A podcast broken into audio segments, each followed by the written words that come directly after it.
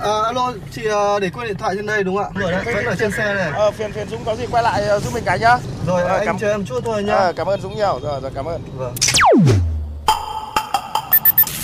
May quá của anh thay lốp giúp em ạ. Cảm ơn anh ạ. Ờ, không có gì, đi ngoài đường gặp tình huống khó khăn thì tôi giúp thôi. Thiên lý hữu tình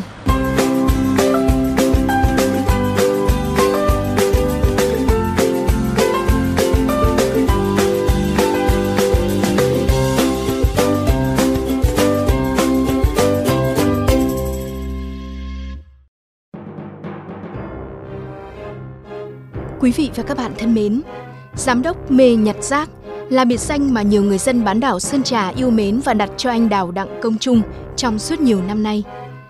Suốt hơn 11 năm qua, người đàn ông ấy đã giữ cho mình một tình yêu với biển đảo Đà Nẵng và thể hiện tình yêu ấy theo cách của mình. Nhặt rác ở đáy biển. Hành động ý nghĩa của anh đã dần lan tỏa và nhận được sự hưởng ứng đồng hành của nhiều bạn trẻ.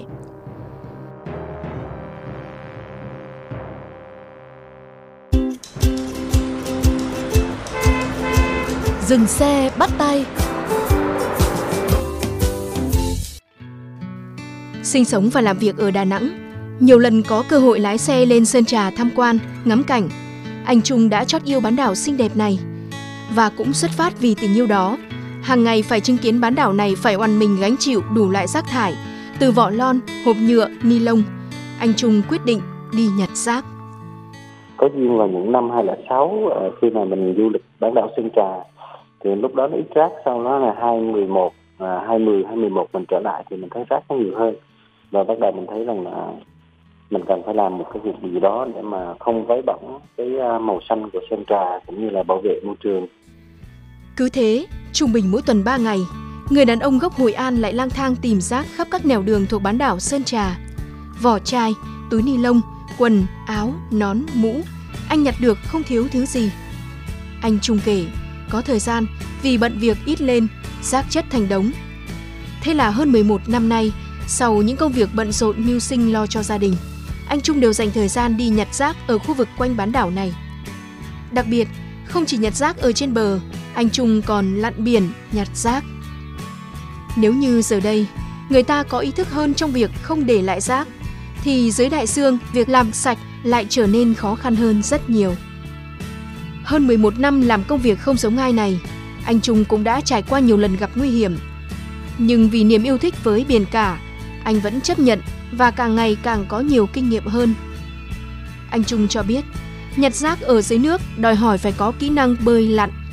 Việc quan trọng nhất là phải hiểu rõ khu vực cần lặn để nhặt rác, từ vị trí các vỉa đá nhô ra biển cho đến các dạn san hô sống. Những luồng nước, luồng cá. Đặc biệt, dù giỏi bơi lặn đến đâu và có phương tiện hỗ trợ cũng không chủ quan khi lặn. Bởi việc ưu tiên hàng đầu vẫn là an toàn cho mình trước khi làm được việc gì đó. lặn rác ở dưới nước thì nó khó hơn rất nhiều khó nhất là khó thở thì lặn rác cần phải có kỹ năng bơi lội tốt à, không những thế mà phải biết lặn lặn thì hơi phải dài mà phải có kỹ năng là biết chỗ nào dòng nước xoáy dòng nước chảy chỗ nào có sóng sóng nó giật mình vào trong đá thì mình phải làm sao và khi lặn những cái rác từ 5 mét trở lên thì bắt đầu là nó sẽ bị áp lực nước ép rất là mạnh cho nên mình phải biết cách điều áp và mình phải giữ hơi mình làm sao để mình đừng có bị đuối nếu mà mình ham quá thì mình sẽ thiếu oxy não và nó sẽ bất tỉnh ở dưới nước thì rất là nguy hiểm Hơn 11 năm nhặt rác, không lần nào đi mà về tay không. Nhưng điều đó không làm anh Trung cảm thấy nản. Hành động ý nghĩa của anh dần lan tỏa và nhận được sự hưởng ứng, đồng hành của các bạn trẻ, các câu lạc bộ. Thậm chí nhiều người còn thường gọi vui anh bằng cái tên Giám đốc mê nhặt rác.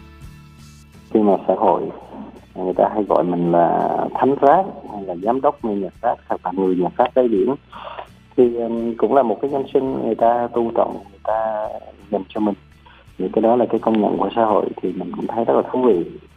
Cảm ơn cộng đồng đã dành cho mình những cái tên rất là dễ thương.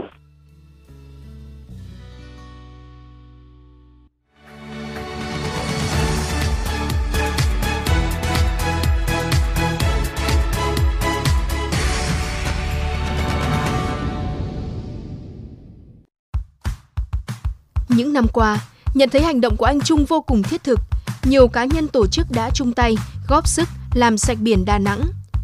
Anh Phan Thanh Tin, giảng viên trường Đại học Thể dục Thể thao Đà Nẵng, chủ nhiệm câu lạc bộ bơi lội quận Thanh Khê Đà Nẵng cho biết, mục đích của việc tham gia nhặt rác dưới biển là giúp cho các bạn nhỏ từ 8 đến 18 tuổi trong câu lạc bộ yêu thiên nhiên, yêu biển hơn, góp sức, chung tay làm sạch môi trường biển.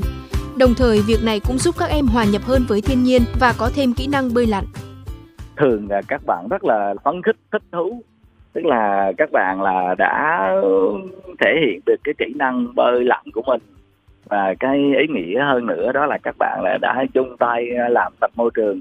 À, chẳng hạn như là có những cái cái rác mà nó mắc ở dưới san hô đấy thì các bạn cũng cố gắng các bạn à, lặn xuống để các bạn gỡ những cái cái cái rác hay là những cái dây dây thừng dây xích mà người ta giăng ra để giải cứu được cái san hô thì trước đây thì cái mình cũng là người à, con của Đà Nẵng, mình cũng sống và lớn lên ở bãi biển, cho nên là mình rất là tiếc là cái môi trường ngày ngày ngày trước là san hô nó rất là đẹp, rất là nhiều.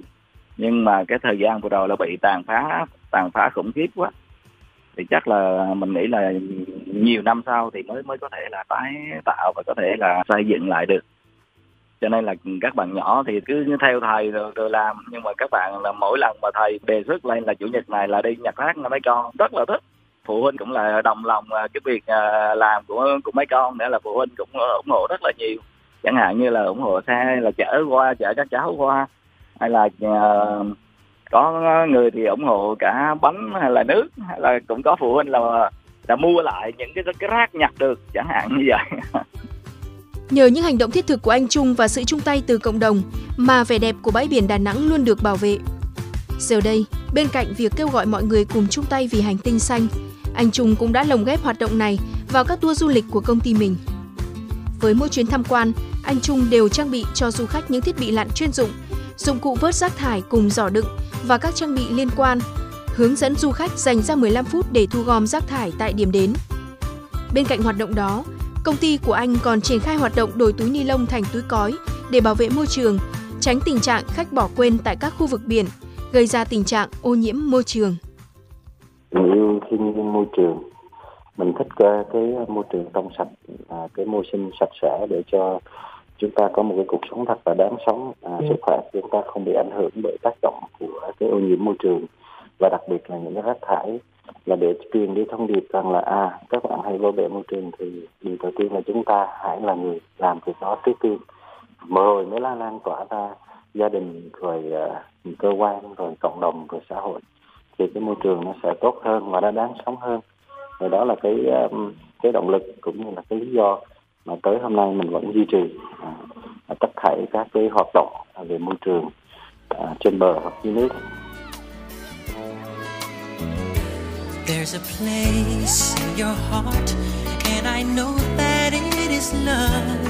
And this place much brighter than tomorrow. And if you really try, you'll find there's no need to cry. In this place, you feel there's no hurt or sorrow.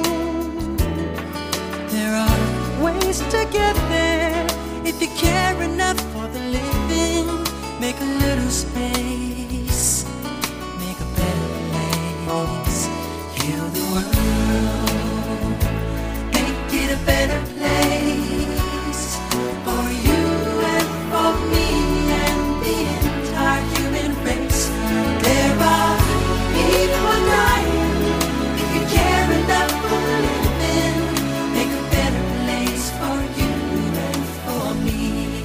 Các bạn thân mến, nếu trong những phút giây của cuộc sống thường ngày hay trên những con đường mà các bạn đi qua có những câu chuyện khiến các bạn nhớ mãi về tình người, tình yêu cuộc sống, rất mong các bạn hãy chia sẻ với chúng tôi qua fanpage Thiên Lý Hữu Tình hoặc email thiên lý hữu tình fm 91 a gmail com Chương trình phát sóng chiều thứ ba, phát lại chiều thứ năm hàng tuần trên kênh VOV Giao thông. Để nghe thêm hoặc nghe lại chương trình trên các thiết bị di động, thính giả có thể truy cập website vovgiao thông.vn, các ứng dụng Spotify, Apple Podcast trên hệ điều hành iOS, Google Podcast trên hệ điều hành Android. Rồi sau đó gõ từ khóa VOV Giao thông, VOVGT hoặc gõ tên các chương trình. Xin chào và hẹn gặp lại các bạn trong những chương trình tiếp theo.